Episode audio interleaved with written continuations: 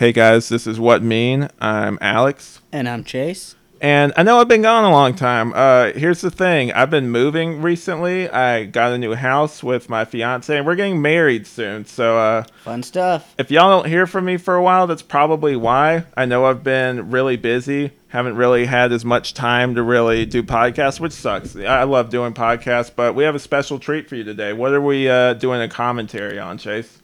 Jim Carrey's The Mask. Great movie, super funny. I grew up watching this movie probably a million times. I love it. Great Jim Carrey movie. He's awesome. Yeah. Love Jim Carrey. Also a childhood movie for me. Um, some of his movies are hit or miss, but I'm not even going to waste y'all's time with that. We're just going to go ahead and get into it. Um, Dive right in. We're at the uh, title page, or just past the title page. Yeah. Uh, if you play the movie on the menu.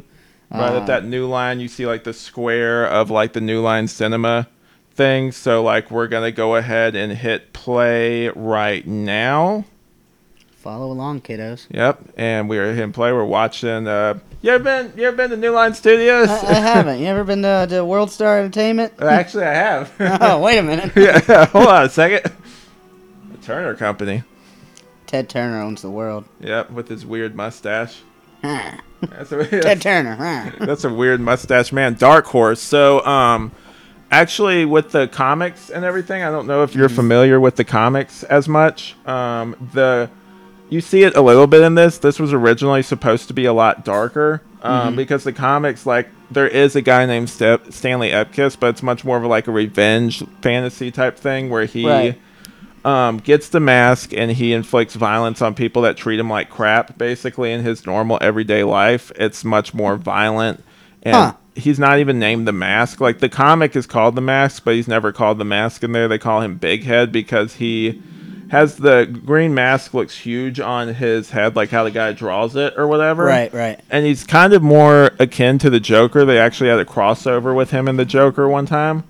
Oh, that's pretty cool. But yeah, like it's one of those things. It's really hard to because they don't do that many um, like reprints of the original comics. Mm-hmm. But um, it's one of those things where I've read some of the other ones. Stanley Ipkiss didn't even last that long. Um, he was just kind of one of the first people to get it, and it was in its own little magazine, and they actually started making issues of it. It was kind of like, if you know Spider Man, it's kind of like how he started out in another magazine, and then they made the Spider Man like comic right, after that. Right, Kind of similar thing to that. That's pretty cool, man. I I had no idea it went that far back. Like had its own thing about it. Yeah, and this one definitely, I think that originally it was supposed to, this movie was supposed to be a lot darker, and they decided that they were going to go with a much more lighter tone. I think that was probably because of having Jim Carrey in the movie. I'm um, sure Jim Carrey also, you know, I mean, Turner Broadcasting usually kind of does whatever they want, but, you know, this era because this was what mid '90s. Yeah, this is when Jim Carrey was on top of his game. This was either it was I think it was after Ace Ventura, if I'm if I'm correct. I think it was after Ace Ventura, but before um, Batman Forever. Okay. Because yeah. yeah, like I mean, you know, that era, like Turner Broadcasting and stuff, they were trying to do that flip to be a little more family friendly, a little more PG. Right, right. But yeah, um, I definitely like a lot of his movies are kind of hit or miss for me. Like I find him funny sometimes. I know a lot of people find him funny all the time. Like some of his stuff lands for me, some of the other stuff doesn't. I like this movie. He's a really likable character in this. Um, he's really good at playing just like everyday guys, basically. Mm-hmm. And um, this movie's interesting. I like this movie a lot, but there is some elements of it that I'm kind of like seem problematic, but also somewhat progressive. I guess we'll get into those as we watch it. Right. But yeah, um, th- this guy right here is like an asshole to him. I'm not even sure why he's really friends with him. You ever notice they have that in so many Jim Carrey movies? There's always like the one guy he works with or lives near, like the neighbor, or right. like the work associate that's just a fucking douche. Like, yeah. as in, uh, liar, liar. Fun with Dick and Jane, like right. All those. There's always just that one guy. that might just prick. be a '90s tro- uh, trope, though, too. That's true. Oh, also, Cameron Diaz is so hot in this movie. Sweet Jesus. But um, yeah, I remember watching this as a kid, and it being one of those uh, moments where I'm just like, noticing girls for the first time, kind of thing. It was like, wow, like she's pretty. Pretty sure my balls dropped whenever I first watched this movie. Ah, to be a young teenage boy again. Yeah. I remember watching this. My grandma had a copy of this movie, and so I remember like looking at the uh, cover of it and like just seeing like kind of it looked kind of mysterious because you just see like the guy with the hat pulled down and the green Mhm. face and the big teeth, Yeah, yeah, yeah. and you're just kind of like, what is that? Like, what is this movie? He had like uh that was when he was in the the later scene in the like jazz club or whatever. He had like the zoot suit on. Right. He was doing like the thriller lean or whatever. Exactly. yeah. And um, I remember just seeing that and just being like enthralled by it as a kid and just being fascinated by like the actual mask itself and how it looked. Because like it, they did a really good job. It kind of has one of those things where it's just like as a kid you're like, how does that work? Because you don't understand makeup or anything. You're like, how would they get the mouth to move? Or like, how does his face look like that? Like it was one of those things that just fascinated me as a kid. I remember my grandma actually making me a cardboard cutout of like the mask basically before it turns into like the you know green mask. Like she made me a Right, right. a cardboard cutout version of like just the wooden mask or whatever, which was really cool. Yeah. And I would like start spinning around the room like an idiot. I, a buddy of mine had uh, a replica one he got from I want to say like probably like somewhere like the Disney store or something right, right. around this time. We were I think maybe in like second grade or something. I mean it was a while. Gotcha. But uh, it was like rubberized plastic, like it kind of flexed a little bit, right. and that like perplexed me so much. I was like, "Oh, that's how it fits on your face." Yeah. you can like press it, and it'll like form to your face. Right. So that's like what what like obviously when I was just a dumb little kid, I was like, "Oh, so that's how the mask works." Oh, like wow. that's that's why it just stuck to his face. Okay, like thinking that was like. Not that that was the real one, but like, oh, that's how these work. Have you ever seen the behind the scenes pictures that online? If you look it up, like it shows like the makeup process of how they actually did it. No, no, I haven't. It, it has like so basically they start out with like a bald cap, and then like they kind of just you know Like, like, work down from Yeah, there, had, like, like- to form it to his face. yeah, and had it like kind of stick right there. Mhm. Hey, hey, pig, pig! Don't eat the don't eat the cords. uh, Okay. Chase has a pig. It's the pig of the podcast, I guess, and it wants to destroy the podcast. He podcast. likes he likes to chew on things when he doesn't know what they are, Yeah. and he's never seen all these cords before. Hey, buddy, get out of here. But yeah. Um anyway, like this movie, it's kind of like it I feel like it probably wouldn't have been as well remembered if You throw me the remote. Oh yeah, sure. I'm gonna turn this. I'm gonna turn the subtitles on because I'm having trouble hearing over. Gotcha. Yeah, but I feel like if um if they had gone the other way where it was just more of like you know, like a kind of violent, dark uh, movie or whatever, kind of similar, I guess, to a Nightmare on Elm Street or whatever. It probably wouldn't have been as well remembered. I think the reason it is is because it's just so unique. Like, yeah, some of the characters, like these mob boss types, are kind of stereotypical, you know, but it, it works within the framework of the movie. It's definitely like these type of characters are very like fitting of the time. Like you know, this was kind of like how they did this type of person in Right. movies back in this era. Like it's something you've seen before, but it's just witty and comical and different enough that it's like if this was like a violent like rated R kind of like revenge flick, it would just be like it would make it too cheesy to be good. Right. It'd be kind of like um, Like watching it now, it'd be like, oh, this is fucking cringy, bro. But Yeah. like now, you're like, oh yeah, it's just kind of like the whole thing's kind of cheesy, but it's actually smart yeah, it's intentionally like that. Like Right. it's kind of like it fits the tone right. and that kind of like like elevated reality type thing. I mean, you kind of have to have that here with the dude that wears a mask that gives him like magical powers or whatever. But yeah, have you ever seen the the terrible sequel? I didn't know there was a terrible sequel. This uh, oh, you haven't seen the awfulness that is Son of the Mask? No, I didn't know there was a such thing. I No. ne- I've never heard of this. Oh, Really? I I tr- like maybe you've mentioned this to me once before, but I I don't think this is like I don't think this is a thing I knew about. Right. But um, I know that one of um, my friends, uh, FD, who is has been on the podcast before. I know it's one of his guilty pleasure movies. It's bad. It's honestly, Is it? yeah. It's it's one of the worst movies. It's not enjoyably bad either. Like it's just it's one of those ones that's kind of hard to look at and hard to watch. But uh, yeah, like this one has the right balance of like comedy and everything. Like you care about Jim Carrey's character. That Yeah. one was just more like Fuck this guy. Yeah, it was more about like he had like a kid. Like the dude had like a kid, and you actually see Loki, and it's um, what's that guy's name? Um, he was in Spy Kids. He's the villain from the first Spy Kids movie. Oh man, that's deep in the memory bank. I don't know if I can find. Is that it one. Alan Cummings? Is that it? Uh, that the guy's can, name? Let me let me find out. Let me Google this real quick. First Spy Kids. Uh, yeah, the first one. Also, shout out to Google. I just mentioned you guys. Oh yeah, get sponsorship. That'd yeah, be great. come on, give us some money. Give us money. We need money. I got a house I need to pay. I'm I'm just poor. Yeah. uh, let's see. Check out that suit, man. Get that leopard thing going on. What was the bad guy's name in this? You remember? Uh, talking about this movie?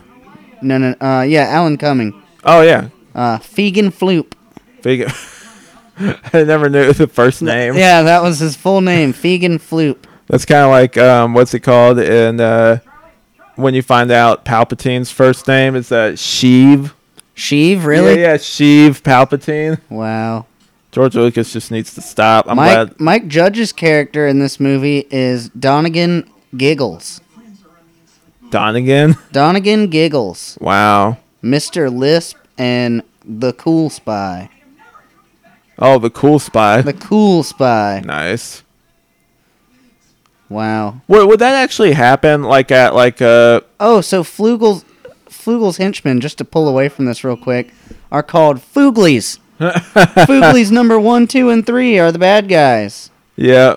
Okay, well that's interesting. Do you think that they would actually ever like? I know a lot of stuff that happens in this isn't really realistic, but um, do you think that a, a nightclub could actually throw someone out like onto the ground like that and actually almost injure them or whatever? I mean, I'm I'm not gonna say whether you know I have or haven't been thrown out of a bar in my day. we'll just leave that. Let's to- not drudge up the past here.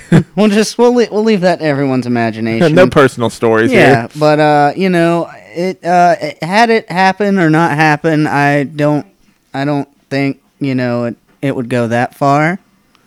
I mean, you know, you see it in pop culture all the time. They're like, "Get out of here!" and Get like, out of here. fucking throw them on the curb by their shoulders or whatever. Like, Yeah. or two guys like drag them out and throw them to the ground. But you know, I feel like, I mean, I've seen it happen in bars where people are like forcefully removed for being stupid, getting into fights, and usually they just take them outside and whoop the shit out of them and call the police. But Right. you know, that's like if you just walked in and you're like, oh, they're like, oh, this guy's an asshole, get him out of here. I don't think it's His friend did not give a shit about him either. He just Nah, he left just him left out there. him.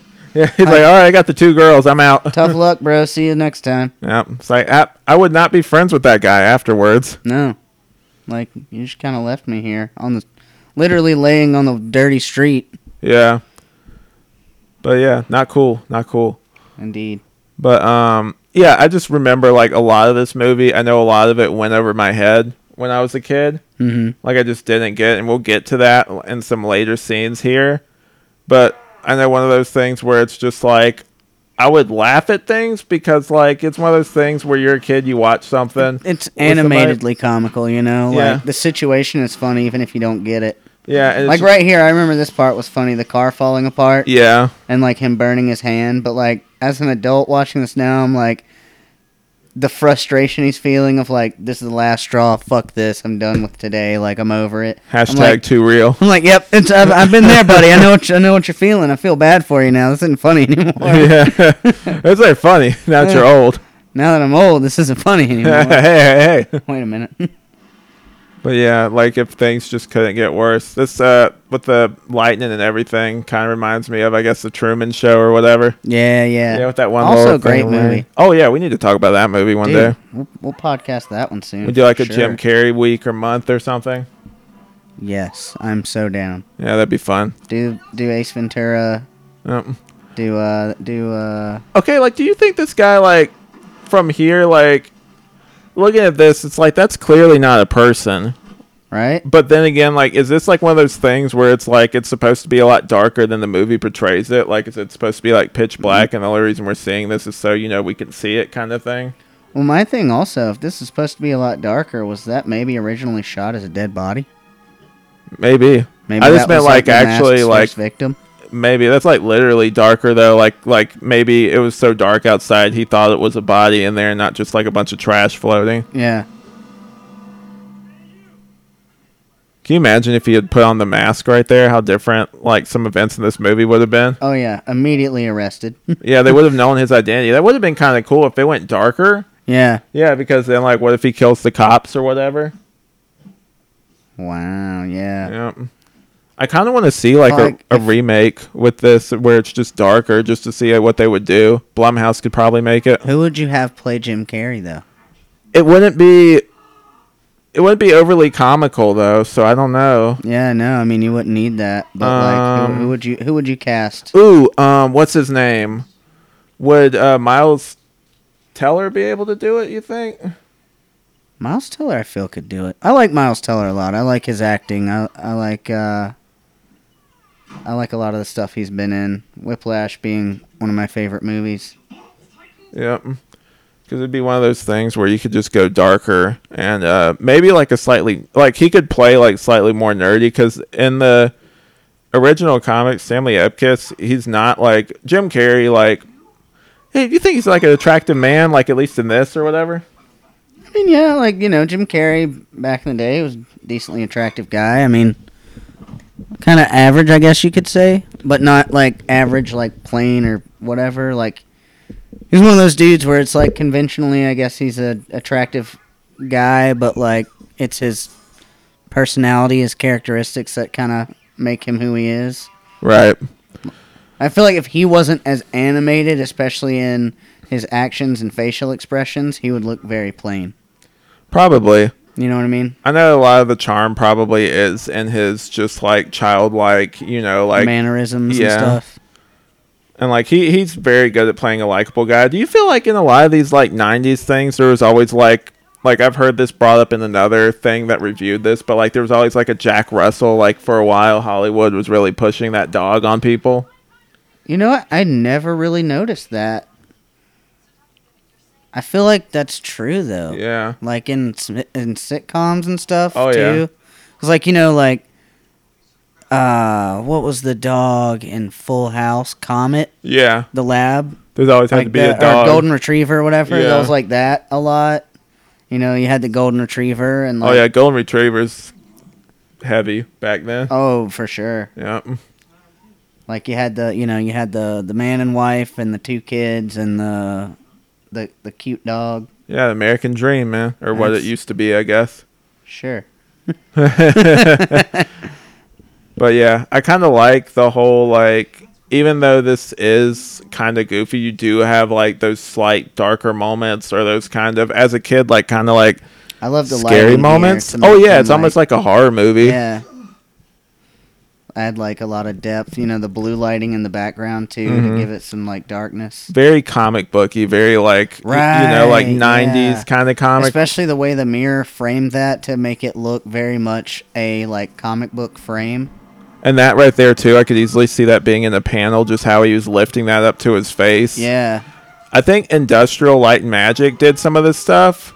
I'm pretty sure. Like it looks, it looks dated now, but like back then, like it looked amazing. Mhm. Like, and the thing is, it's I think it holds up, kind of. And I've heard this point made too because it's supposed to look cartoony. I feel like if they went more realistic, it really wouldn't work. Right. But yeah, I remember first seeing that and just being like enthralled by it. Because I was just like, how does that work? Like, how did they, where did his ears go? Like, is it a mask? Like, what did they do? Because it's just so seamless, you don't really Right. Know how it works. Now, obviously, you know, you know what you know about um, comic stuff. Like, clearly that's a bald cap, and then they just kind of painted the rest of his face. Right. Gave him some, you know, little uh put some little bumpers in over his cheekbones and around the around his temple to kind of uh, accentuate that part of his head. Made his eye, his eyebrows or where his eyebrows would be more Yeah. like exaggerated. They also did that in Batman Forever, which was really weird. I don't know if you remember that, but like they put that weird like they put some sort of prosthetics on his face to where he didn't have eyebrows whenever he wore like the the little domino mask. No, I didn't even notice. And you had the weird orange hair for some reason. But yeah, this is definitely like I can imagine this just being one of those dream roles for like an actor because you can portray like basically two different characters. Yeah. It's like one's very cartoony and over the top. This is kind of creepy now. Like back then it was funny and now this is kind of horrifying.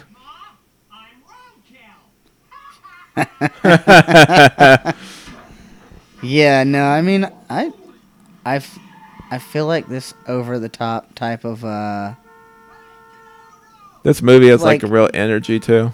I mean, I just feel like this over the top kind of comedy doesn't really have like. I kind of miss it, but I kind of also am glad it's gone in a way. It, it belongs in a certain era, you feel like. Yeah, like it fit with the cheesiness of the times. I feel like Jim Carrey now couldn't kind of just be laughably dumb. Yeah, I feel like Jim Carrey couldn't really make this movie now. As a matter of fact, I do, Cubby.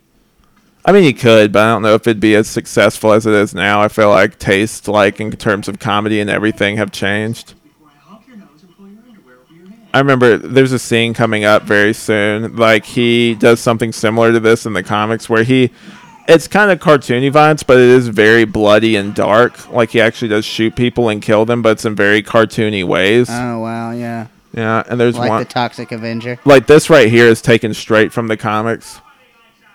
Hmm. But yeah, um, it's obviously much worse. Like he actually does. Like I know in one part he he makes a gun out of a balloon. Oh yeah, yeah. It makes the Tommy gun. Yeah, and then he actually does shoot the people dead though in the comic. There you go, son. Now get out of here. You're bothering. Yeah, there's a scene coming up in a minute where it's just like as a kid I did not this one right here with the used condom? condom. Yeah, I did not get that. Like as Ah, a I didn't kid, catch that either. As a kid, I thought it was like, you know, it's like, oh, it was just like a balloon that didn't work or something like that. That's why I threw it out. Like I didn't really understand it. Yeah. Yeah. Sorry, son. The dog was rabid. Had to put it. I like how he's able to just twist reality kind of thing to like and kind of just make people kind of act how they normally would. Like most of the time these like you know, motorcycle gang types wouldn't be so patient with him. They'd be like, What's this guy doing? But he's able to kind of manipulate people and everything.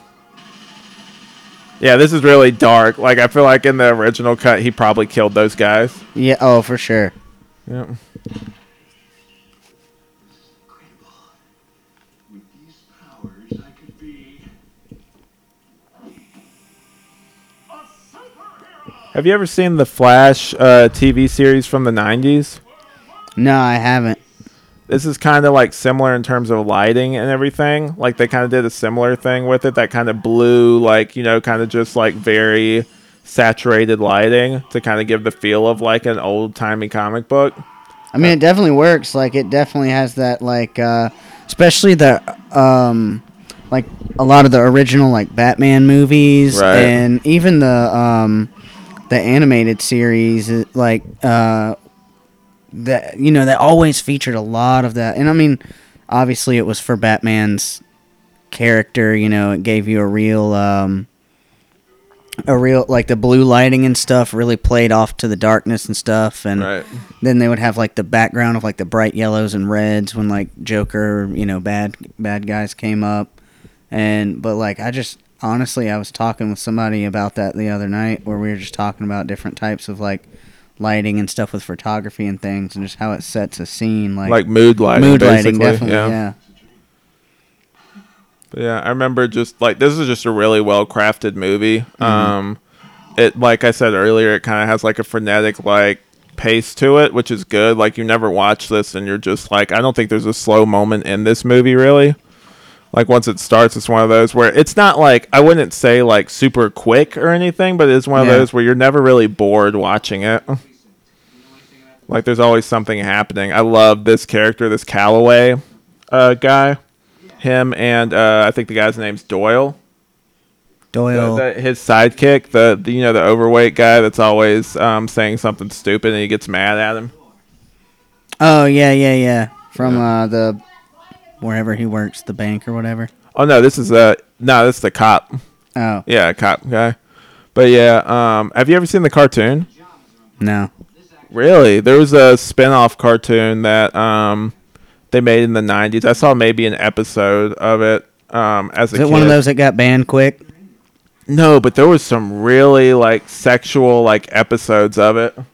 Like there was one where um, Was Jim Carrey the voice in it uh, still? Uh, no? no, off-brand Jim Carrey. Basically. Ah, they had a they had a copycat voice. basically yeah and it was the same characters um and they would they added some of the characters or some of the villains from the comics in it too um which was interesting. I watched a video of it on uh, youtube where they were talking about one episode where there was like a senator or something and he had they didn't outright say it but basically they had a stripper on there and like they had her she was wearing like a trench coat and at one point they had her clearly open it and it showed her opening it but like from the back or whatever and i'm shocked that was on there they banned it afterwards so obviously you know you can't have that on tv Right. but yeah um it was definitely one of those where it's like you know everything kind of like this was an 80s slash 90s thing and they're kind of bringing that back now where it's like all the movies out there have like a tv spinoff Yeah.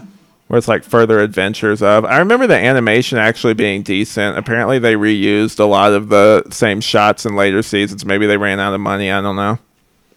I mean, I mean, I like I I kind of liked back in the day, you know, when that happened, like especially in like like ah, what was the fucking network? The one that had like the little like silver and red like fox looking thing. I think I know what you're talking It was about. on maybe Kids WB or something. no, I know what you're talking about. That was its own. That might have been. Was that ABC Family? Maybe. I think so. I know exactly what you're talking about. But yeah, talking and they- about. they had, like, a ton Oh, of I missed cartoons. this as a kid, where he shoved, Oh, shoved the pipe up his ass. Yeah, the pipe Yeah. up his ass. I totally missed that. I didn't understand it as a kid. But yeah, like that's really fucked up. but uh, yeah, like it was one of those things where I wish they made more animated series. I know you probably remember Disney Channel had like basically every Disney movie they made for a while. They'd have like a They'd TV have a TV series. Yeah, Like even when I think it was like the third Aladdin came out and they made like the spin-off show to like continue the story past the third I one. they're like this is the show. last movie. So now we're going to make up a couple new characters and like some new villains. Like Jafar was still in it Yeah, and uh um there was the gray. Uh, no, that was um, Little Mermaid. Never mind. There was some. yeah, but they did they did Little Mermaid too. They Yeah. did uh I want to say that was even like uh Timon and Pumbaa. Yeah, that was definitely Timon and Pumbaa. That was one that was oh, uh, Buzz Lightyear's Star Command. That was great. that one, I love that one. Yeah, that, was, my awesome. favorite. And uh, the girl uh, from Tangea that did the brain squeeze, she like reach into people's heads and squeeze their brain and make them pass out. Yeah, dude, What what was that? on? Was that on? that was uh, on Buzz Lightyear and Star oh, I Command. totally- She was the redheaded chick with the blue skin. Yeah. yeah, and she could like like her power, I guess, or whatever from like the alien planet she was from. She could like go into other people's bodies and control them. That's horrifying. Yeah, right. I mean, Wow. it was a kids show. She'd reach into the side of people's heads and squeeze their brain and make them pass out. Like, Yikes. but yeah, dude, I love Buzz Lightyear Star Command. That was such a cool show. yeah. It was We- odd to me they didn't make like a Woody show. I mean, what would that be though? I don't know. Would- would a that just- western, I guess. Yeah, would that just be like in Toy Story 2 where they had like that little black and white? Yeah, the old, thing. the old like '60s, uh, the old like '60s style, like black and white motion picture type deal. Right. like the continuing adventures of Woody. Woody Woody's Roundup. That's Yeah, what it was that- called. yeah, Woody's yeah. Roundup. yeah. So that was. I don't know. They could have done it. But uh yeah. Thanks I- a lot, kids. WB or whoever it was. I know I went to an antique store today and we saw um, that Buzz Lightyear Star Command, not the show, but you remember they had that movie or whatever before the show started? Yeah, the little like, 2D one. yeah, the mini movie or Yeah, whatever it was. It was. was on VHS, and I was just like, I took a picture of it because I'm like, it's near where I live now, so I'm like, I'm gonna come back and I'm gonna get this and a bunch of other like Disney movies and stuff. That VHS.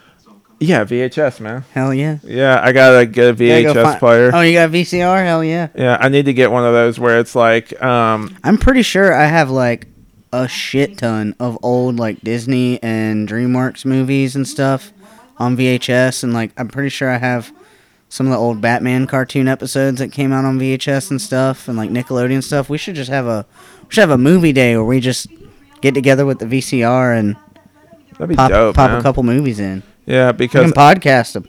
nice. But yeah, um, I remember just as a kid, like they would release, they wouldn't release like seasons of things, or not really. They would release like, if it was Batman, it would be like the Joker, and it would be like two of his best episodes, basically. Yeah, yeah, that's. I'm pretty sure that's what I had. I remember the Batman one I had was like, um, the episode where they go into his backstory about like, uh, it was the Joker and the Scarecrow were in it, and Right. there was the episode where like the Scarecrow was playing like tricks on him with the Riddler's help, and it was making him like flashback a lot.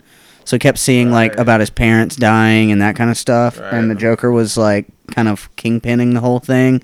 And then there was the episode right after that was the one where uh, Poison Ivy tried to corrupt uh, Robin so that like Mister Freeze could do something like super crazy, and so it was it was super cool. Like I remember, dude, I used to watch it all the time, and like it had Yeah. all like basically a feature from each like of the big villains and stuff. Like I'm pretty sure Bane was in there for a second, and They didn't know how to do Bane on that show. nah, he just looked up like he just looked like a roid raged mask wrestler on that show. And then the new adventures, he looked like a BDSM like a uh, le- guy. a little leather gimp. yeah, I was just like, what? What were the notes on that one? Like, yeah, just make him look like a gimp. yeah, just you know. I remember seeing this as a kid, getting back to the movie, seeing Mm-hmm. this part where he puts that like little pin in his mouth or whatever. Oh, the golf tee. yeah. and just how like this movie, kind of like some of the early earlier movies we saw as kids, would have like you know most of the time would be mostly lighthearted, but then would just take a turn sometimes Yeah, and just gets have these super dark, dark for a second. Like this is pretty dark for like a mostly like Mhm. kid friendly movie to have like a part like this where you have him hit him in the face with like a golf club. Right.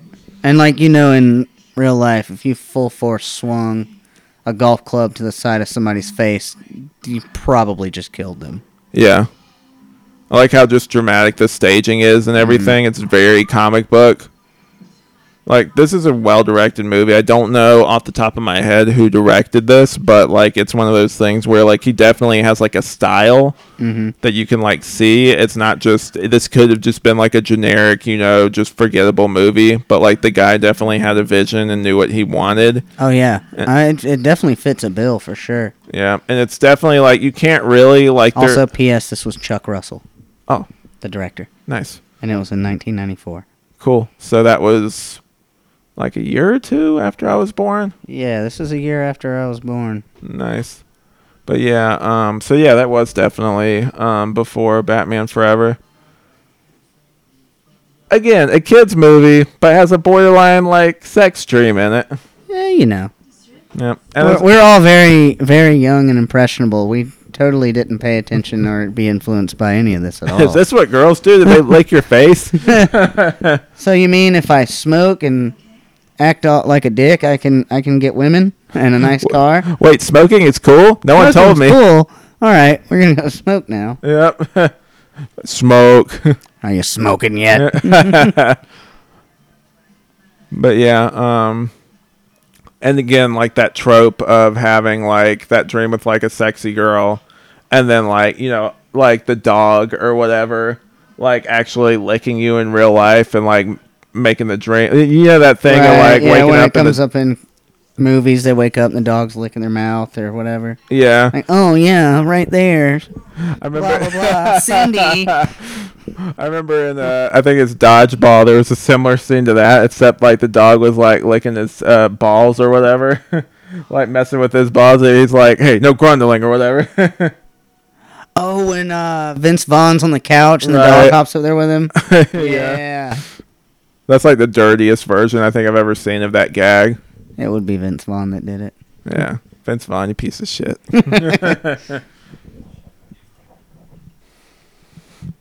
Is that what he wants? He wants her to lick his face. Is that like a thing? I, I'd be honest, and no one's ever really done that to me. But I feel like I wouldn't. I have no desire for it. Yeah, what's what's uh what's Stanley Ipkiss's uh what's his kinks, man? Uh, apparently, getting licked Yeah, and uh, cartoons. in cartoons, You think he has a thing for Jessica Rabbit? Do you think Jessica Rabbit exists in this universe? dude. If if you don't have a thing for Jessica Rabbit, I'm, I don't like you as a person. Yeah. so that's at anybody out there who doesn't like Jessica Rabbit. I will personally fight you. Yep. I won't. you just- will. I will. I like how this also um it's not directly stated, but I guess you could kind of compare this to like, you know, either alcohol or like drugs or whatever. Yeah. Like kind of having to have that little extra boost to kind of like be himself, but he actually could be himself the whole time. He just thinks he needs something else to be Right. more true to himself.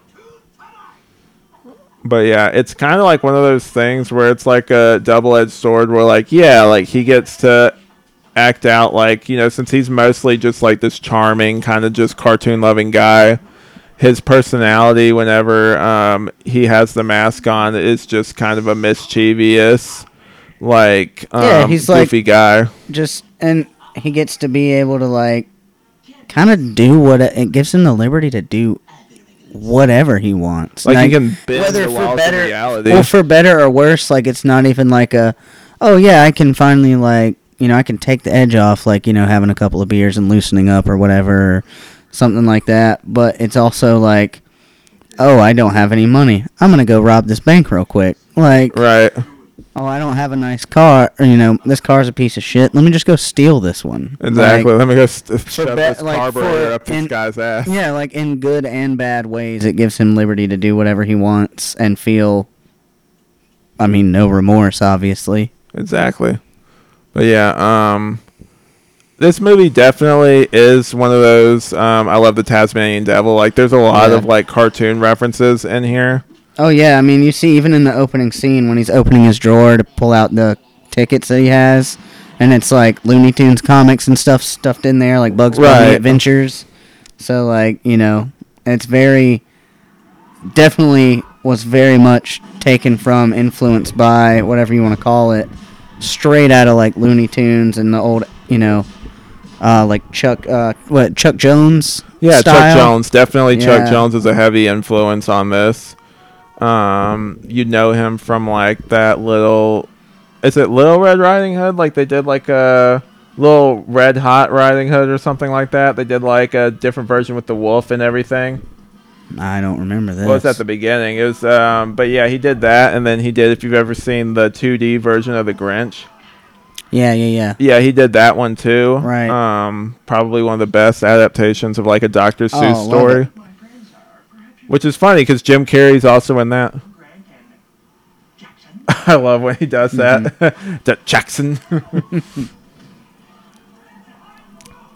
but yeah, it's just um it's just cool um how they were able to replicate just the look of the mask if you've ever seen how the comic looks and everything, just that whole like over exaggerated cartoon thing and not make it look like it could easily have gone one way where it didn't look realistic or it looked Tell me this isn't straight out of like Roger Rabbit right here. When you first meet Jessica Rabbit, Oh yeah. like she pops up from behind the thing on the stage. That femme fatale kind of Oh thing yeah, going. yeah, like very, very, very much like right out of the right out of the same wheelhouse. Right.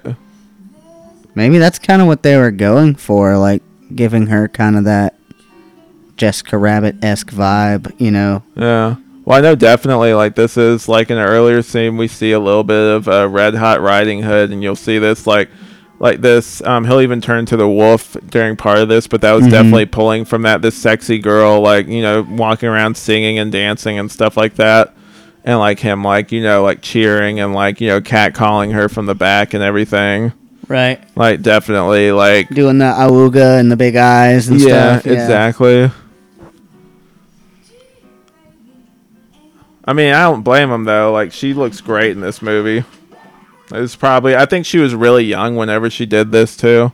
I think this was one of her first movie roles, actually. Really? Yeah, like I know. I think you told me before she did like porn or whatever. Yeah, she did like softcore films before this, like topless movies and stuff. I mean, hey, everybody starts somewhere. Ain't no Yeah. shame in it. You want to be a star, don't you? You want to be a star, don't you? Fucking Hollywood. Yeah. Speaking of New Line, um, nah, never mind. That's not Weinstein. I was about to say something or Weinstein, No. but yeah, we're not gonna get that serious on No, let's- uh, let's- lighthearted- Let's not bring it down that Yeah. far. What do you think this is? The Incredibles uh, commentary? Yeah. Ah. but yeah, see, like even with the wolf and everything, Mm-hmm. like it works. It kind of, if you've ever seen, um, I haven't actually seen the movie, but I know what it looks like. I know they did, um, they did something where it was not like quite Scooby Doo, but there was something similar to this where like you know they adapt like a cartoon character into live action. It's kind of got that like Yeah. cartoony look, like that kind of similar thing to it. I know a lot of the effects it did in this were like amazing at the time. Like you'd never seen anything like it. Honestly, I have like a, a very uh, low key love for the crossover between like real life and animated movies. Like, what was the one that came out kind of recent? Um, uh, it had like the Muppet Detectives. Happy Time Murders. Happy Time Murders. That movie was fucking great. I mean, obviously more a lot more adult themed, but that was a fucking great movie, and it like was just cheesy enough without being cheesy. Right. You know? I never saw it. I own it. That's Oh, you de- definitely need to gotta need to watch for sure. Maybe do a podcast on. We'll see. Oh yeah, But yeah, um, this first dance move, like I, I probably wore out the tape of this movie just watching this over and over as like a kid. It was one of those things that like you know, obviously if you're a kid watching this, like the cartooniness, like I said earlier, and just kind of the over the topness, the Right. very theatric nature of this. Kind of definitely, and the timelessness, like it, it feels like it's set in the '90s, but also it's got like this anachronistic kind of timeless feel to it, where you don't really know what time exactly it's supposed to take place in because it has that like you know old style like zoot suit kind Mhm. of thing going on. yeah. I mean, it's being like in a way like I feel like if it was just you know like the zoot suit and stuff. I mean, obviously you know there's a lot of a lot more to unpack with zoot suits and like their meaning and where they came from and their like cultural and historical significance. But at the time it was seen as kind of over the top and funny and like you know it was like oh yeah he's it's like a little more of a it's like oh no one would wear this at this time. Like this is meant to make a statement and be over the top. So like if he just showed up in like a regular you know It's like a style choice, fitting, basically. fitting suit of you know that went with the times that he was in it wouldn't be quite as good Yeah. Um, I know that definitely like it's one of those things where like how they dress and everything, it kind of gives you this like, I guess it's kind of going with the time like Looney Tunes was around too. This kind of like retro feel, while also like not really giving you a specific like gauge on when this is supposed to take place. Yeah, I mean, was it was it to fit with, you know, like I like that that scene with the tie shoots off and it turns back into his pajamas. Yeah, because that's interesting because you think it's like, oh yeah, like it's just morphed, like he's able to morph like his Everything, yeah. Yeah, pajamas into like a suit. In a way, do you think that's kind of what also makes him so much more comfortable in this persona? Because like you know, you see him whenever he's at home watching cartoons being like uh himself like his true self. He's just chilling in those same pajamas in every single scene watching the same cartoon movies and stuff. You know he had like a stack of like three or four like looney tunes and tasmanian devil stuff like that Yeah. so maybe this is like he's comfortable in this because it's just an extension of what he's already most comfortable in and doing, you know? Right. Yeah, I could definitely see it's like it's his safe place. Like this is what he's most comfortable Mhm. as. I love this this whole scene with like this drawn out death or whatever. Oh yeah. like Jim Carrey just being Jim Carrey and For doing sure. like.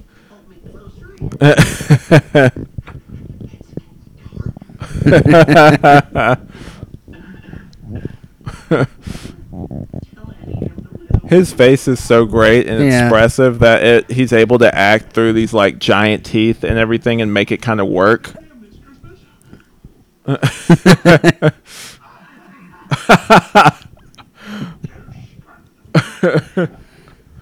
I didn't get half these references but Until now, yeah. I love how the guy actually starts crying too. He yes. gets the award. Gets the award. I didn't get the Sally Fields reference either with the "You like me, you, really, like, me."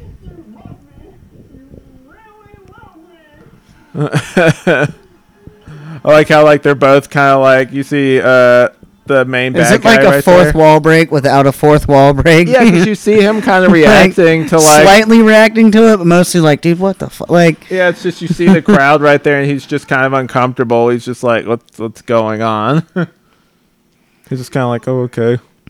I like how he's just shooting around the club, and he's just like, "Hey, what's up, buddy?" that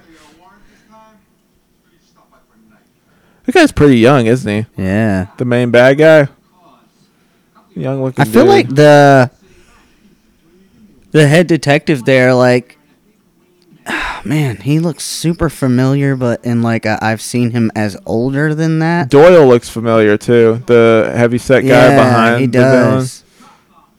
Yeah, I love their relationship. It's constantly like Doyle saying something stupid or like irritating, and him just like Doyle.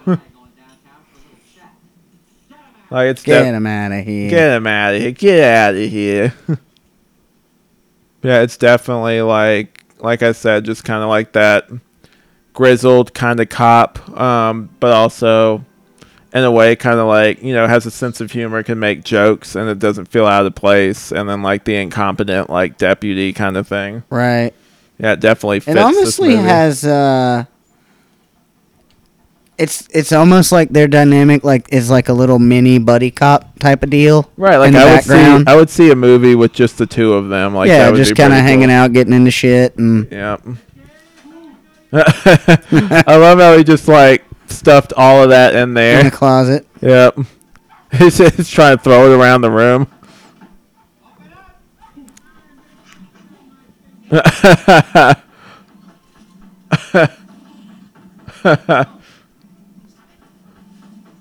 Sorry, a lot of this is probably just gonna be us Yeah, reacting just- to the movie. this is a really funny movie. Yeah, he stuffed his dog in there. Honestly, by now, if the cop had a warrant, he would have just like opened the door. yeah, uh, no knock raids, man. That was a thing back then. Oh yeah, Yeah, I think so, right? It's sure. the '90s, I guess. Yeah, why not? Yeah, Yeah, why not? the cops are actually good in this universe, though. Oh yeah, they haven't shot anyone. Yeah, most unrealistic part of this movie. Cops are nice. He would have shot him twice before he he asked You to can come tell back. none of this is real. yep. Never mind the fact that uh, is it Cameron Diaz in this movie? Hmm. Cameron Diaz is the girl in this movie, right? You, we just talked about this. Yeah, I know. You had a whole thing about it. I did. Forgot. Forgot already. this happens when you get old kids. But um, yeah, like the most unrealistic part, other than the cop not immediately shooting him, is uh, Cameron Diaz being attracted to uh, Stanley Ipkiss in this movie. I want to know how they did that scene just now with the dog. Fully in the air, holding onto the door handle with his teeth. I think that dog, um, I, again, coming from like another video, was like um, they're talking about how that dog was like one of those trained dogs and had been in a lot of movies and stuff. Hmm. like um probably like had like a trainer trained it to do certain tricks that kind Yeah. of thing i like how another thing that's kind of weird that they don't really question is that like it's like oh yeah totally a human clearly did this it's like someone who's moving Yeah, at like- these superhuman speeds they don't Literally, the first it. thing he's like, huh, there's nobody this fast at my bank. Like, yeah It's like, oh, it's probably Stanley Ipkiss. He's got like superpowers or whatever, Right. and they don't think like, huh, that mask looks kind of weird, or huh, like he's doing things that like a normal human probably shouldn't be able to do. Right. And never, and that, that kind of leads me to believe maybe there's been something uh, other, I guess you could call it supernatural something in this universe. That's why we need that prequel movie, Yeah, we do. with uh, The grandfather of and Doyle, or Doyle and Dude. Kellaway. That would all right. So just Time Warner, if for some reason you're listening, And one of the guys that made this isn't dead. just dude, it was the '90s. We're not that fucking old. No, I'm talking about the actors, man. Like uh, Doyle or no, Kellaway looks kind of old in this, so you never Eh, know. Maybe. I mean, I hope not. It was what? Well, we're not going to talk about how it was like 30 years ago, but Yeah, Uh, no, no, no. uh, uh, but uh, so, you know, like if if they could make a buddy cop movie, just the two of them investigating supernatural things in this universe and wacky shit, and then in the background you just see like whoever is the mask is like, oh yeah, he's doing dumb shit, but also like he's not really hurting anybody, so we don't bother him too much. he's kind of like a background You, character. you just see him like affect certain aspects of the movie, but not really like in a big way that causes any problems. right. He just kind of has his fingerprints all over it. That'd be cool. Like that's the thing is this char- these uh this movie is so well crafted that like even the side characters like you're like I wonder what this guy's story is. Right? Yeah. Like, I mean, it definitely overcrowd for what the mask was has going on. You know, since ninety nine percent of this is like real world, just normal shit. Right. But yeah, I'd totally see it. It does make it more special though when the mask shows up because like if the whole movie was the mask, you would probably. It's kind of like um in some recent action movies where like they'll have like a part of the movie that's just all straight up like wall to wall action with like buildings falling apart and stuff Uh-huh. like that. And then after a while, like I'll I'll call out Man of Steel where it's just like after a while your brain just shuts off because it's just like too much. It's yeah, it's overdone. Yeah, it's just like too much to the point where you're just like, I don't care. There's Hashtag Michael much. Bay. Yeah, there's just too much. Co- well, I don't care about that movie from start to finish, basically. Yeah. Speaking of you, uh, you seen a little bit of that new? There's a new Netflix show that's called um, Transformers. I think it's called War on Cybertron. It popped up on my recommended, but I haven't jumped into it yet. It's for kids. I like, wanted to watch the previews, but I haven't gotten into it. It looked like it was actually kind of cool for something that was probably going to be like geared towards the like 9 to 13 year olds. it, it says it's for kids, like it's like TVY 7 Mhm. but like how it's animated and just some of the dialogue and everything, I would kind of compare it in terms of tone to kind of like yeah, Batman the animated series was for kids, but it would basically be for adults. It was well. dark, yeah. Like it Like had that. elements that would keep, uh, you know, adults interested. Yeah, cool. like that. It It's ha- kind of a Voltron sort of uh, vibe to it. well, yeah, since it's robots, I thought about it. It's like, well, since Mhm. it's robots, they're allowed to get more dark and edgy if they wanted to, because like they're not humans, and so they're allowed. Yeah, to you're allowed to with them. like, yeah, you get kind of creative liberties with people, violence and people getting hurt or killed and things like that too. You know, there's even parts in it where um, I think it's Megatron is trying to get like they talk about like genocide and stuff like that. Oh. and um, Megatron is trying to get one of the Autobots to come over to his side. I think Bumblebee and some other character, and the one guy's Mhm. like, "No, like I'm not going to betray the Autobots. Like everyone needs to live, kind of thing." yeah. And he's just like, "I like your conviction, but he knows who he is, basically." Right. And but he says he's like, "Kill the guy first who," and then Bumblebee's kind of just like, "I don't know, like."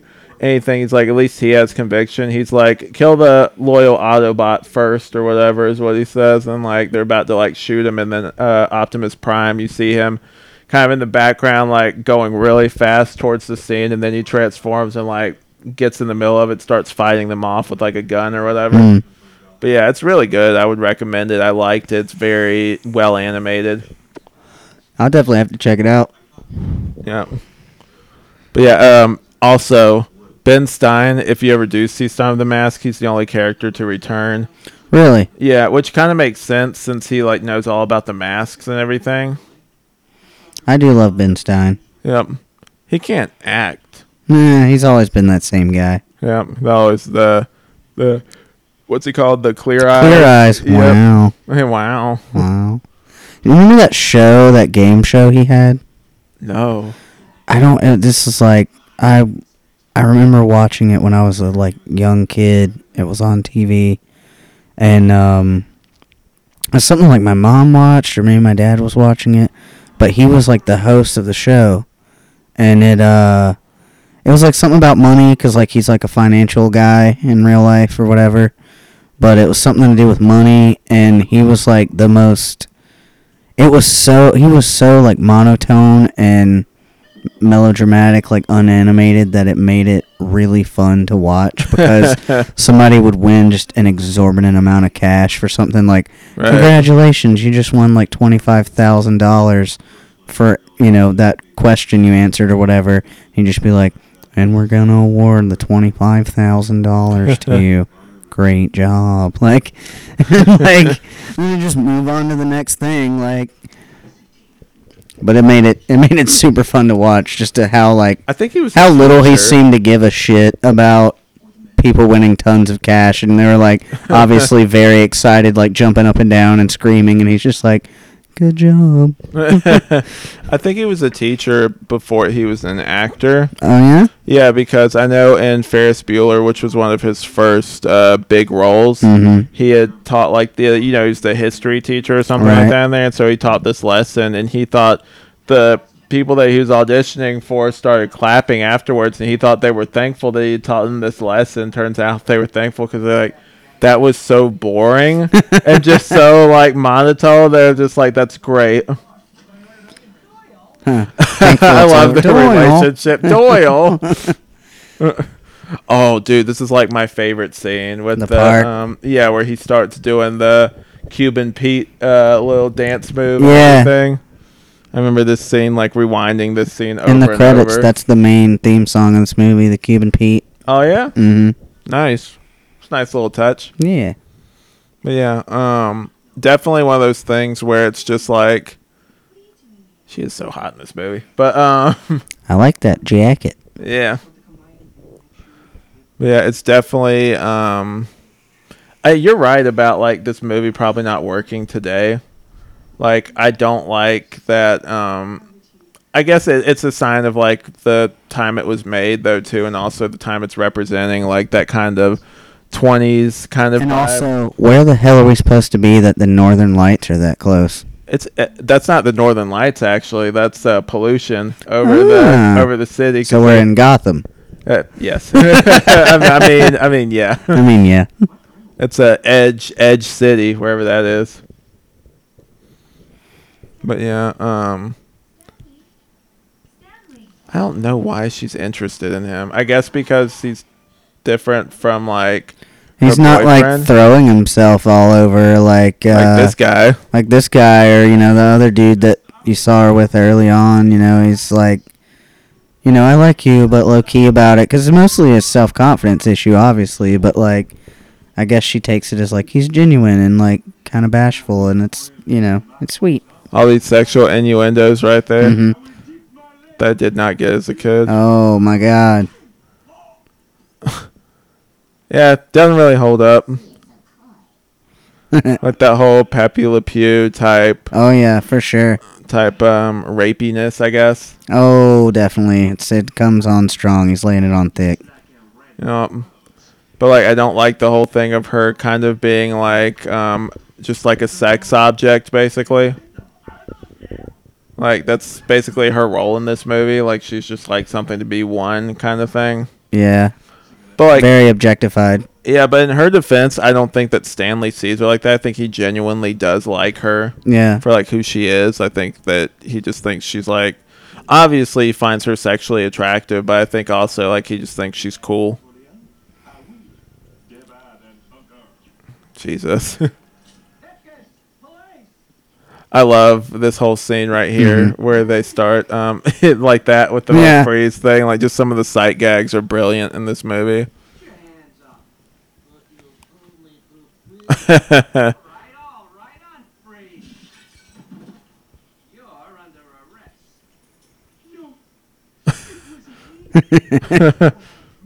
no. Like this was, I could see how this would be perfect for like a cartoon though, mm-hmm. because just like all the weird references and stuff. Sorry, son. That's not my department. I would want to see like a sequel actually to this with just like I don't know what they would do, like not what they ended up doing, but maybe just kind of like a similar vibe to this. Because at the end of this, the problem is that like the story's just over, Yeah. Like which is good. I mean, I guess there's not any lingering like if they never had made a proper sequel to this, like then like it would be like a lingering thing. Like I wonder whatever happened to Stanley Ipkiss kind of thing. Right. Um, also, a weird detail in the cartoon is that the girl, you know, the girl that betrays him in this, the reporter that we just saw, Yeah. he like hangs out with her, like that's his romantic interest in the cartoon, instead of it, Oh, okay. yeah, instead of it being uh, the blonde, which I found kind of weird. Hmm. But they also don't really explain. Like, I love this, like them pulling all this stuff out of his pockets.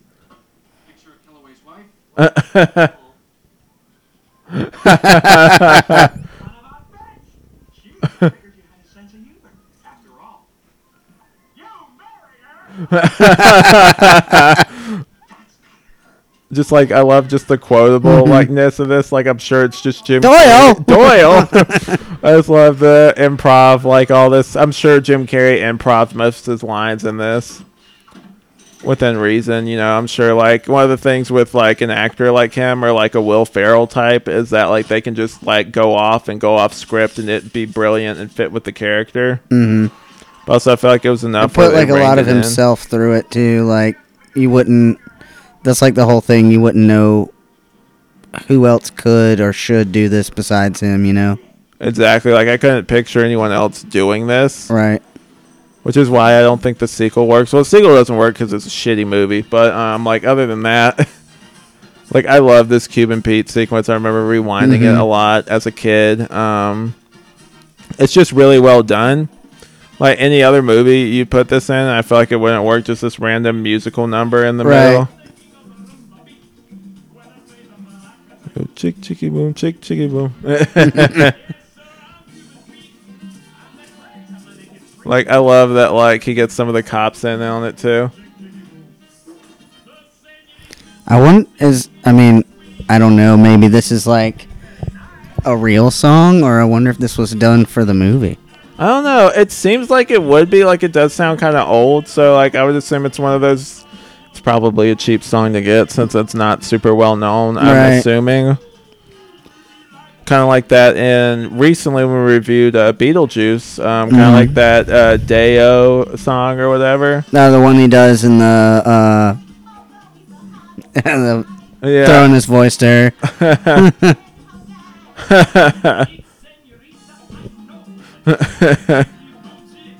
Love it. So great. Like it just one scene in this like would be like amazing but the fact that they consistently do like this is one of those big showstopper moments but the fact that they consistently deliver scenes like this makes it like a classic. Like i feel like this movie probably should be more talked about than it is. I mean, it's honestly like a spot fest in this movie. Like it's just like there's very like you were saying earlier with it being um if it had like slow parts, they're so small and like it's literally just segueing from one thing to the next Right, without like, like that a- downtime. Like it's like oh here's the big zoot suit scene and then you have like a couple minutes of downtime to like oh here's the next big one and then here's where he's doing like the Pepe Le Pew bit and here's where he's doing the Cuban Pete bit and then there's when he's doing the um you know he's doing the robbery and like Right. running around causing chaos and like it's literally just bit after bit after bit. I feel like this was just set up so well to be like any one of these could be the misadventures of the mask, like individual little comic strips. or like you little know, shorts that they Right. just like you know Just put out found ways to piece together between them. You know, like almost like little vignettes and stuff like that yeah, definitely. Yeah, it's definitely one of those things where I like also how in this movie, like you start seeing the more he wears the mask, the more in his just normal everyday life, like he's more confident Right. and like some some of the things that he wouldn't have said, like he stands up to his boss and everything, Right. and like just seeing that change in his personality and kind of seeing him just become more comfortable with himself and do things that he probably normally wouldn't. Doyle. Doyle. they um oh also coming up there was um you know how basically like they hold him over that printing press thing in Mhm. this there was a deleted scene that they cut where it was kind of comical but also it was really dark um the reporter character they murder her Oh. like afterwards it's like yeah like we're gonna kill you too and they throw her into the printing press basically and so like you just see it's kind of comical but you see like a newspaper come out and it has like a picture of her face doing like this and like the whole thing is like printed on blood basically so it's all red kind oh of thing shit. yeah it's one of those things where it's funny but also i feel like that would have been maybe a A tad little too a- a- dark A, step too far with what this movie was gonna be. yeah it's like it's funny but also i feel like it's kind of just like kind of creepy too though Yeah. But yeah. Stanley Ipkiss, man, he just gets shit on through this whole movie when you really think about it. I mean, I, I feel like that's why he keeps returning to the mask. Because that's the only uh, time he feels like. Confident and powerful, like a break mm-hmm. from reality, what which is a reality he doesn't like. I wouldn't know anything about that. Alright, what's that like? yeah. Totally don't do a podcast to make myself happy or anything. No, no, no, not at all. Hashtag too real. Too real. I remember hating her hmm after this scene, like as a kid, just like being like, I hate this girl or whatever.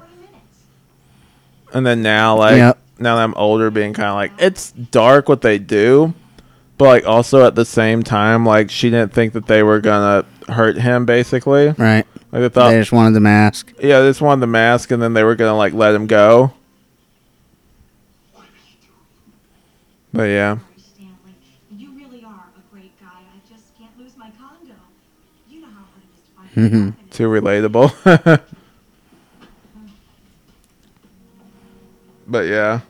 You you wouldn't hurt him. I mean, even that guy, like, just what could be like a bit part is like the big bad of the movie, I Yeah. guess. Like, just kind of like he didn't really have to try that hard. Like, even he's kind of memorable though too, especially when he puts the mask on. Yeah. Like, I remember being like specifically like kind of scared of him as a kid.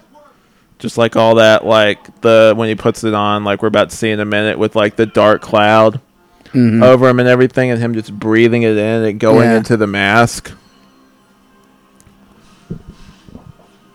If um if the movie had been darker, it probably would have been more similar to how he acts, basically, where Yeah. he's just mowing down people and killing them. Like he would be the the more the comic book version of the mask. yeah, like I just love this stuff right here, just seeing like the difference and seeing, like, cause they address that in the comic too, where depending on your personality, like um, it would also reflect in like what the mask was basically or how like Mhm. it manifested itself like for him i'm like did they get a different actor to portray like that version of him with the mask on Dude, it looks like Lou Ferrigno.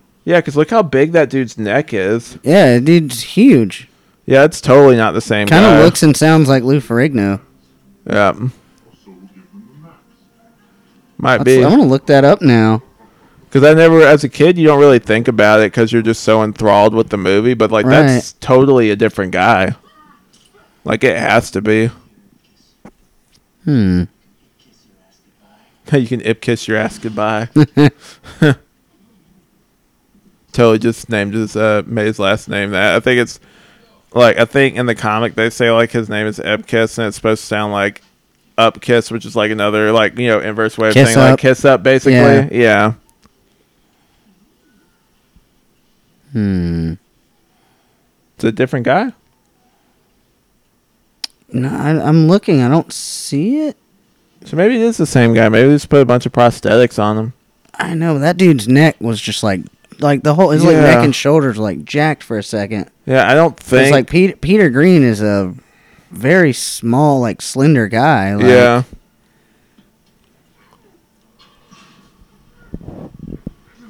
Hmm. Something to, Interesting. something to dig into. After uh, after this is over, definitely something to dig into. Right. I don't even know. It might be one of those uncredited things, though. I know they do that a lot True. in Hollywood, where it's just like, for whatever reason, they don't credit the actor or whatever. I love these guys. I, I want the spin-off movie with just the two of them. For real, give me the buddy cop movie I've always been wanting and never knew. yep. Doyle. Stanley Ipkiss is gonna fall right into my lap. it's great. Again, so well written, so funny. Kind of like similar to Back to the Future, where it's just like everything is like really kind of on the nose, yeah. yeah, tight and funny, like you know, kind of like that TV type logic where it's just like, oh, like um, I I, I don't think they had this part in the. I watched a uh, version of this on Hulu where you know like they cut the movie or whatever. Mm-hmm. Yeah. and I don't remember them actually showing that mask in that scene. Hmm. Yeah, they choose to cut some of the weirdest parts. Like I know you said you saw um, what was that movie called? Election or something like that, or that that um, movie with Zach Galifianakis. Oh, the campaign. Yeah, where they cut out a lot of the movie. Yeah, dude. Like, uh, I actually, so I used to have a copy of it, um, like forever ago, like after it first came out.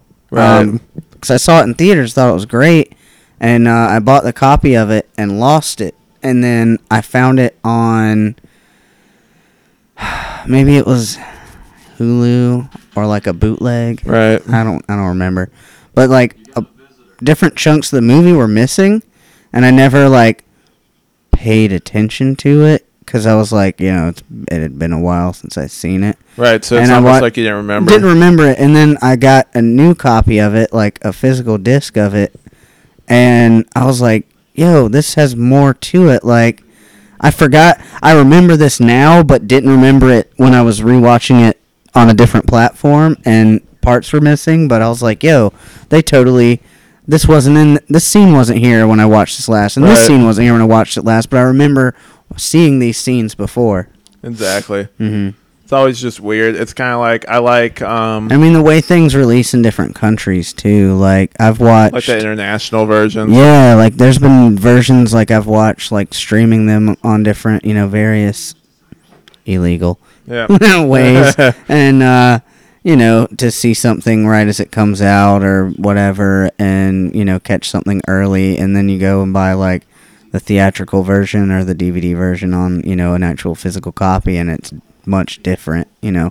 Right. Even I remember Talladega Nights even being that way.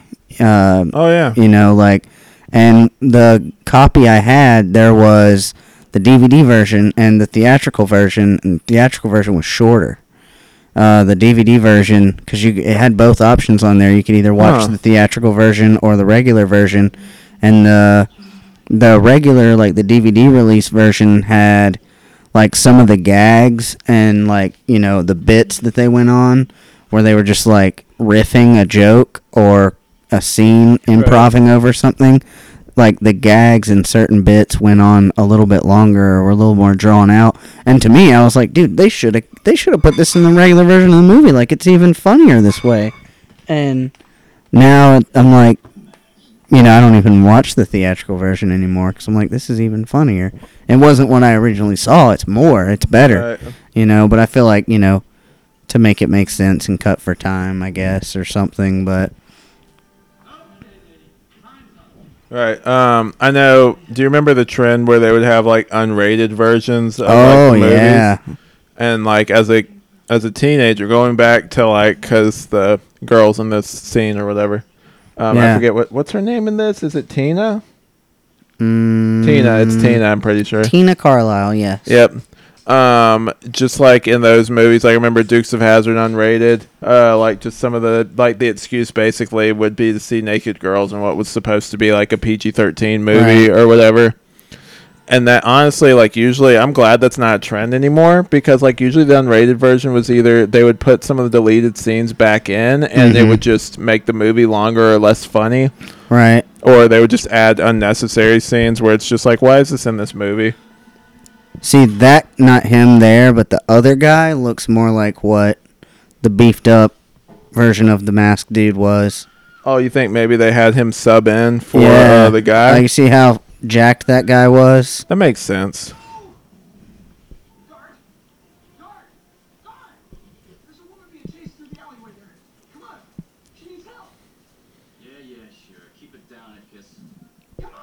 Hmm. Serve and protect, man! Too real. Too real.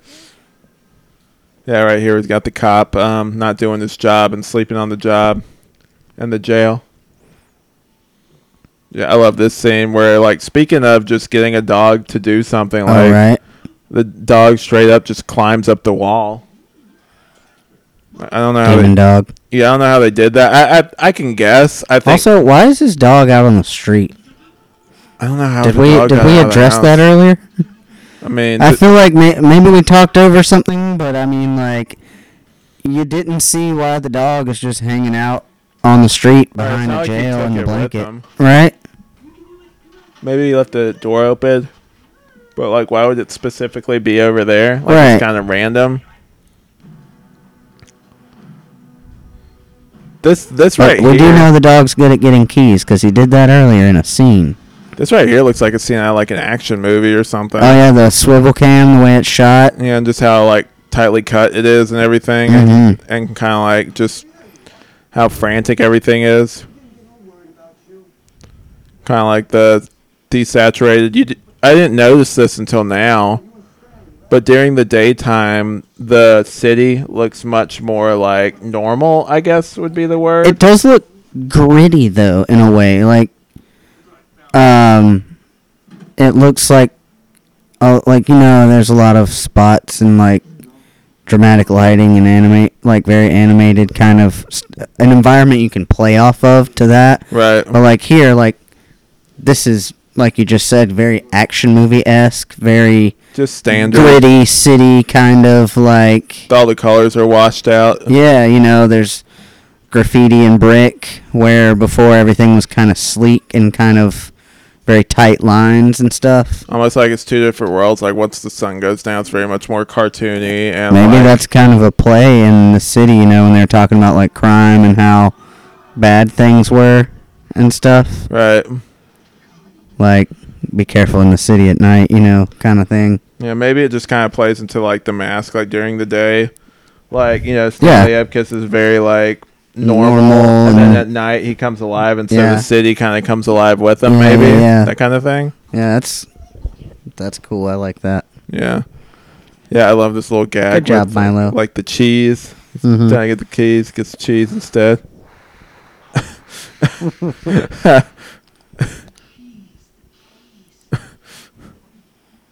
That fake ass plastic cheese. Yeah, and that's how fake that looked.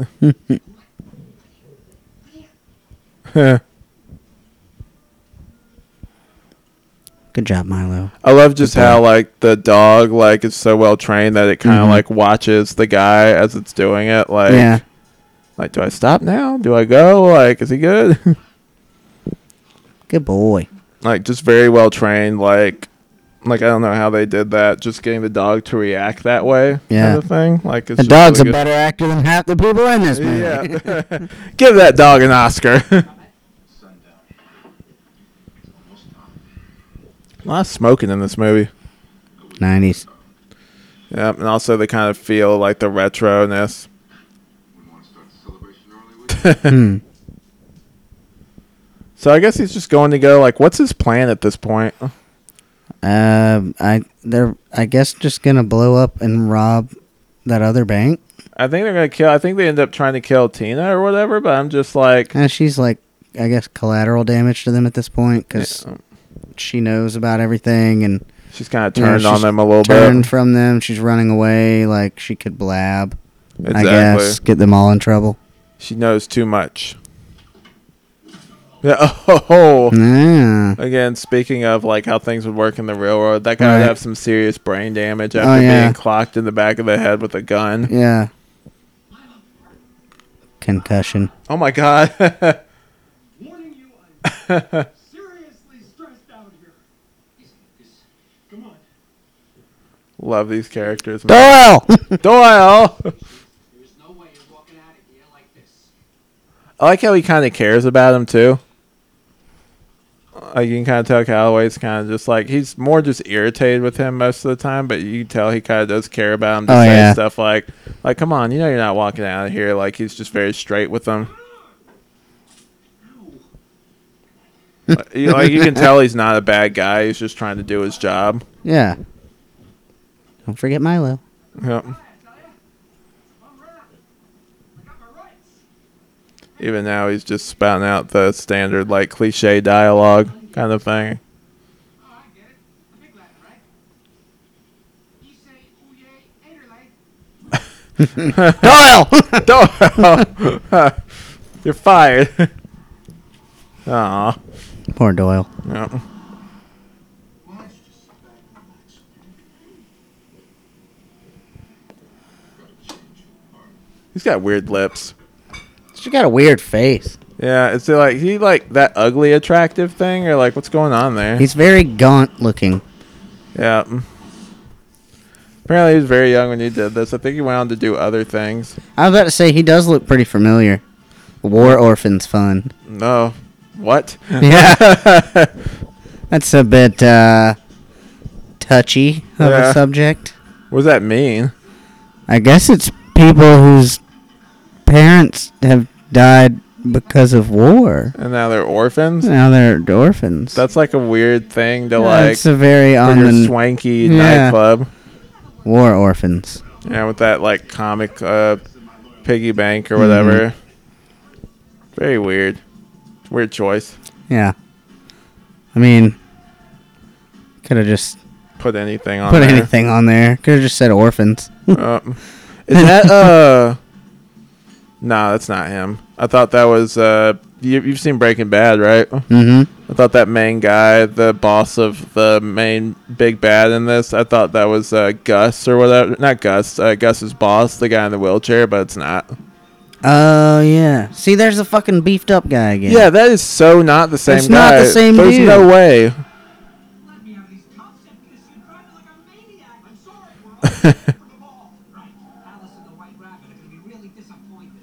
So, what do you think's better than this? Uh, uh, Roger Rabbit or uh, The Mask?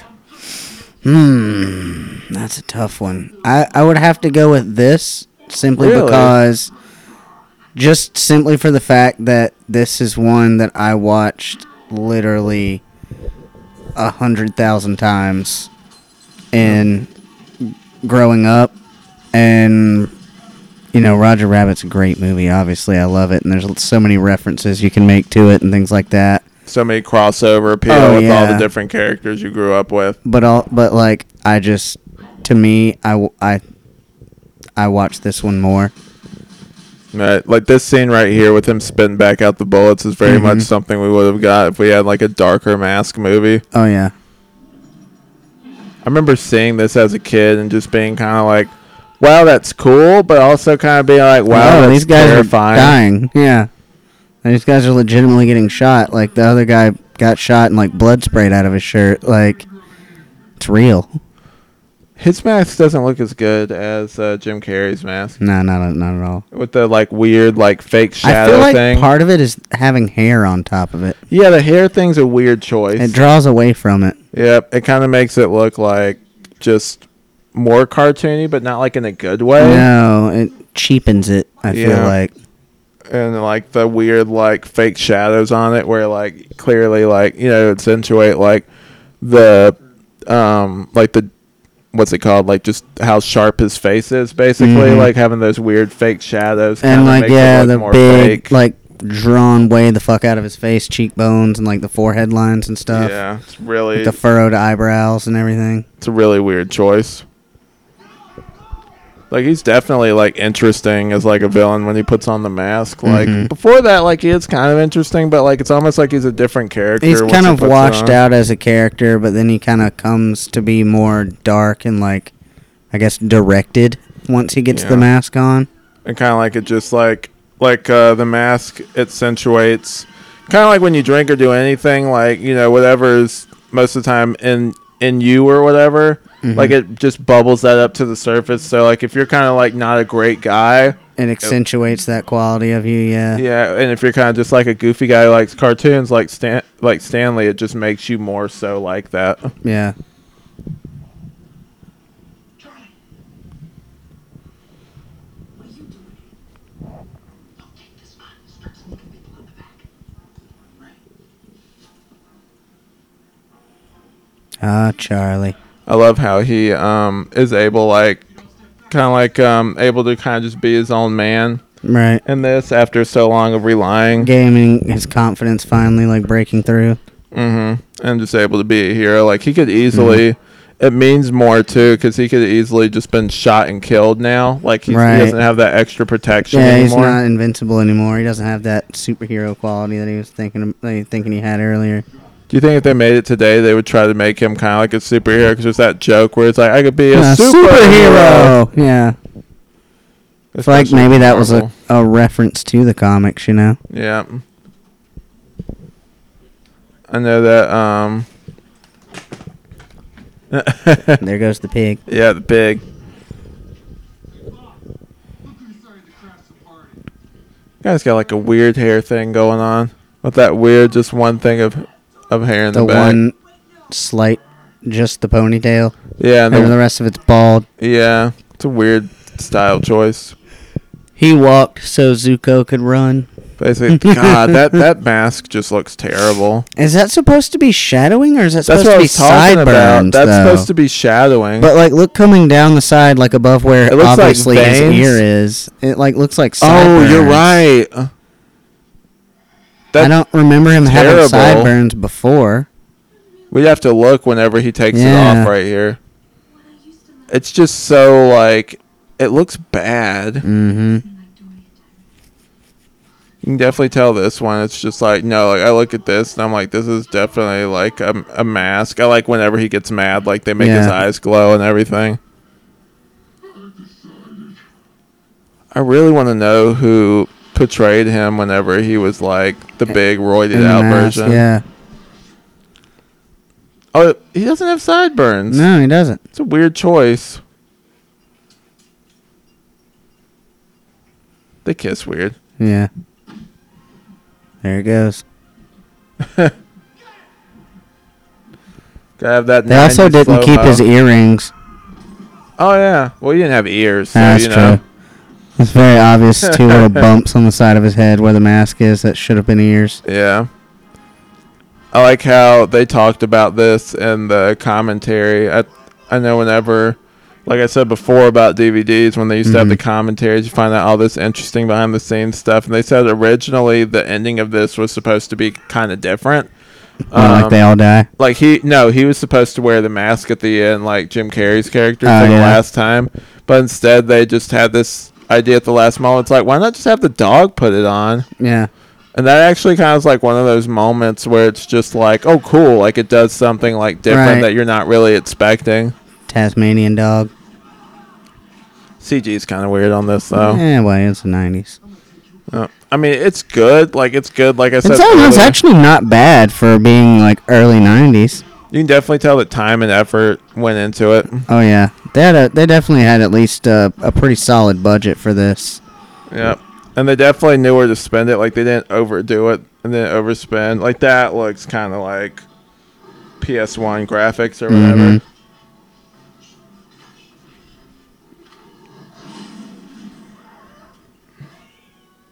Mhm. Also, where did he learn to fight? Hey, let's let's uh, let, let's chill out with those kind of questions. All right, that kind all of right. So- sorry, sorry, sorry. she getting excited.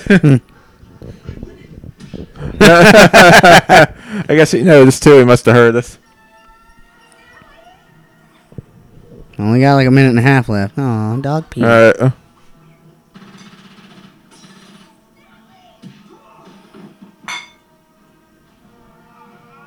Yeah, like this kind of thing where it's just like, wow, he looked weird. Yeah. It's an odd turnaround. Yeah. I like how whenever he like um, beats him up or whatever, you see like jackpot or whatever, all that stuff Mhm. goes up. They do in the sequel. They do have kind of like there's a dog and a baby in it, and they kind of yeah? like the guy who's the main character is like a cartoonist, and his baby actually wears the mask, and he wears it during part of it. But like the effects, like you think it's bad with um the villain wearing the mask in this one. Just Yeah. look up some of like the mask effects for that one. It looks god awful. Huh. Like they have Loki in the sequel, and like it's Alan Cumming, but he has like this weird hair. They have Odin in it too, and it's uh, Bob Hoskins actually. Oh, really? Yeah, and he's he's probably the best part of it. Hmm. But yeah, it's just it's really bad. I haven't seen it in years just because it's not very good, and I don't want to expose myself to that kind of stuff. But Yeah. like, yeah, it's just one of those things. Like, nope, like it wouldn't taint this, but at the same time, like it would kind of diminish, I guess, like the specialness of the mask. This movie would probably actually, I take it back a little bit with all the references and everything. Right. They could probably do this today. Like, I feel like the mask would be much more of a meme. They'd have to like make it. I'd pro- I feel like if they upped the production value and made it just a little bit less cheesy, it could fly. Yeah, probably. Like that would just be like, oh, that was stupid. Hmm. Well, yeah, also because you've seen Jim Carrey do stuff like this, like they'd probably have to, like you said, just redesign certain aspects of it. True. I would still like to see like a dark version of this just to see what they would have done. Mm-hmm.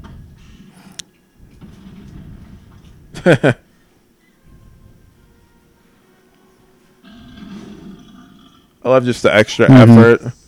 I say make the ball. I remember quoting this movie too as a kid. Well, this movie got dark. He's about to stab him to death.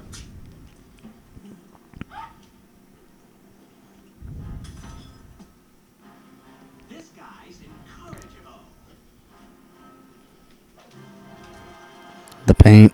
Yeah, that's great. Like I remember mm-hmm, seeing that mm-hmm. and just being Very like, Bugs wow. Bunny. Yeah. Wait, where does he go though? That's my question. Hell. Yeah. Because that's the thing I just thought about. I'm like, once he takes off the mask, does the stuff that he did, does that also Does disappear too? Yeah, like, does it just go back to normal kind of thing? I mean, arguably you could say no. You know, he still has the money. The walls and hallway of the the apartment from the first scene are still fucked up. Like, I guess what he does with the mask always kind of stays. Like, it affects the real world. Right. I love how taking off the mask is almost like painful though too. Yeah. It's kind of got that werewolf type vibe with it only works at night kind of thing.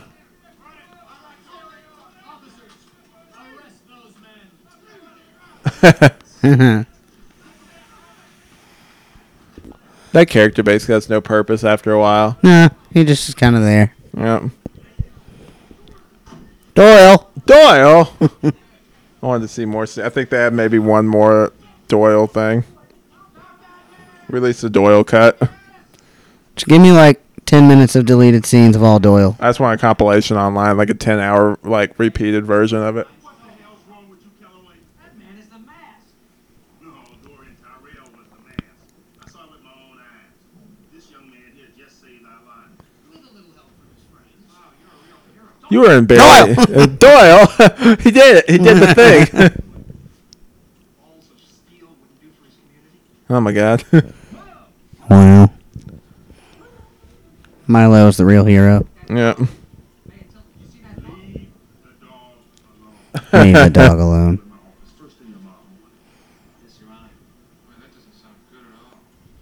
No, it doesn't sound good. Doyle. Doyle. I think that's like probably my two favorite characters in this Oh, movie. for sure. I want a Timon and Pumbaa style spin off TV show with the two of them. You can call it Doyle. Doyle. She literally had no interaction with his other friend. Mm-mm. And they had like they're still buddies. Like he treated him like shit him through like most shit. of this movie.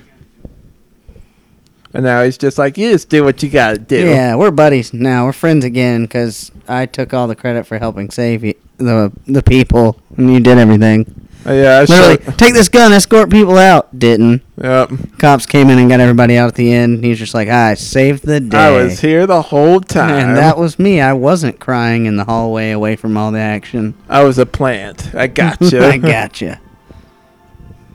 Face it, mate. You've been played. You've been played.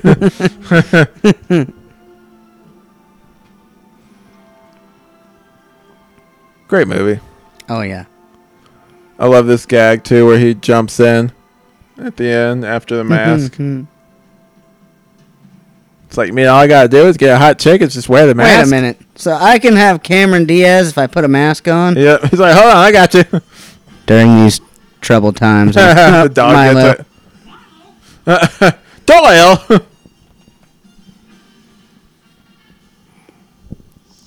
It's kind of fitting on the news that uh, and things of today that we're doing a movie about masks. we did it. We brought it back to reality. It's real. We did it. This was all just a uh, whole ruse for us to tell you to wear your masks in public, people. exactly. Gotcha. We got you. Okay, Peter. you just killed yourself. You just killed yourself. Peter Riegert was Ah. Mitch something. I that Let's other ones see. went by too quickly. Doyle. Doyle. Doyle. oh man, it doesn't. Yeah, I'm not seeing anything for like beefed up bad guy. One. one of them's called the figure. Who's the figure? I don't know.